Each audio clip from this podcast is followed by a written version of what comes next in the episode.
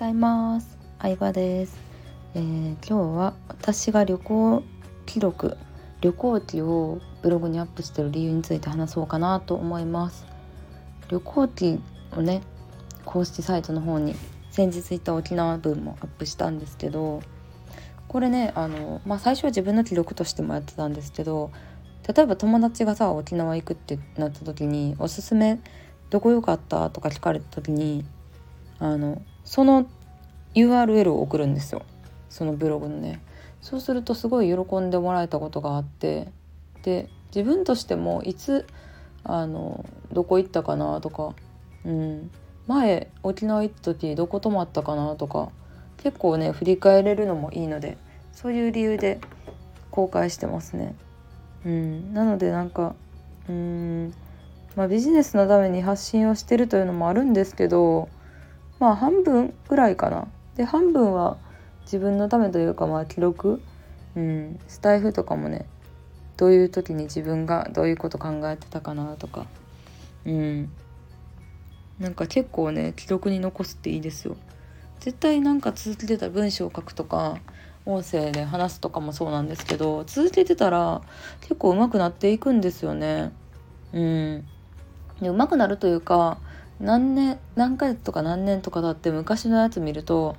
えよくこんなん自信満々に出してたなとか思ったりしてでもそう思えるってことはこう大人になってからもね成長したっていう証拠でもあるからうんなんかその自分がこんだけ頑張ったなっていうのが形になって見えるのが楽しいというか達成感感じれるうん感じれるんじゃないかなと思いますね。自分の中での成長ってやっぱなんかちょっとずつちょっとずつ成長してるから自分で全然わかんないんですけどでも確実に変わっててその変化をなんかなんだろうな普遍的なものとして教えてくれるのがうんなんか記録だなって思うから結構ねあの何でも記録つけるの好きなんですよね昔から。うんブログとかつけてたのはもちろんなんですけど最近はねあのお風呂入って髪の毛乾かすまでの時間測ったりとか、うん、タイムアタックしてますね。まあ、早ければいいってもんではないですけどメイクする時間髪の毛巻く時間測ったりとかあとはそうですね記録か。うん。まああの紙のスケジュール帳でね管理してるんですけどスケジュールは。それを見るのとかも好きですね。うん。もう56年分ぐらいのスケジュール帳は残してて1年前2年前のこの日何してたかなとか見たりするのも結構好きですね。うん、なんかそういう記録をね振り返るとあなんか自分の中ではあんまり変わってへんなって思ったけどあ変わってるなとか頑張ってるなとかなんか自分で実感できるのが続けられるコツの一つでもあると思うからそうそんな感じで私はあの記録を捨ててますね。なので旅行ブログもねまあ旅行だけのブログとかは作ってもいいと思うんですけどかといって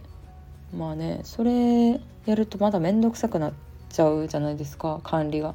面倒くさくなると続けれなくなっちゃうからなんかもちろんちゃんとやりたいちゃんとジャンル分けしてやりたい気持ちはあるんですけどでもなんか通じられることっていうのをあの一番の優先順位でね考えてるかなって思います。なので私過去に行ったね海外旅行とかも、まあ、多分ほぼ全部書いてるんじゃないかな。書いてないのも一部あるかな。うんなのであのマルタ島とかドバイとかニューヨークパリ